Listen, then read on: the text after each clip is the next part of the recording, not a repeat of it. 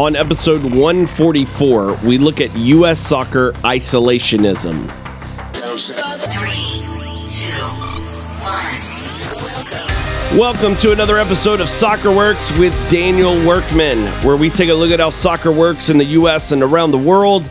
On this episode, we are looking at U.S. soccer isolationism. It is real easy to look at the sport of soccer through the same lens that Americans look at the NFL, the NBA, or Major League Baseball.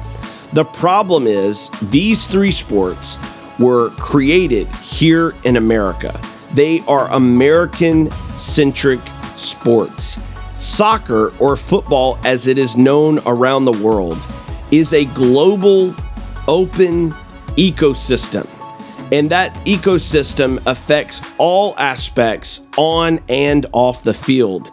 It is also an open system in, in these countries around the world. So clubs are able to compete and participate in leagues based on their on field performance, the principle of sporting merit.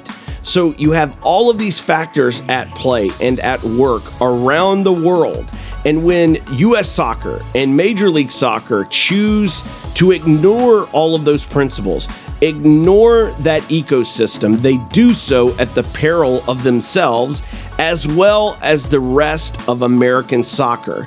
Until this mentality changes, until the culture is is positively affected by an open ecosystem, we will continue to stagnate and fall behind the rest of the world. Thanks for listening. Until next time.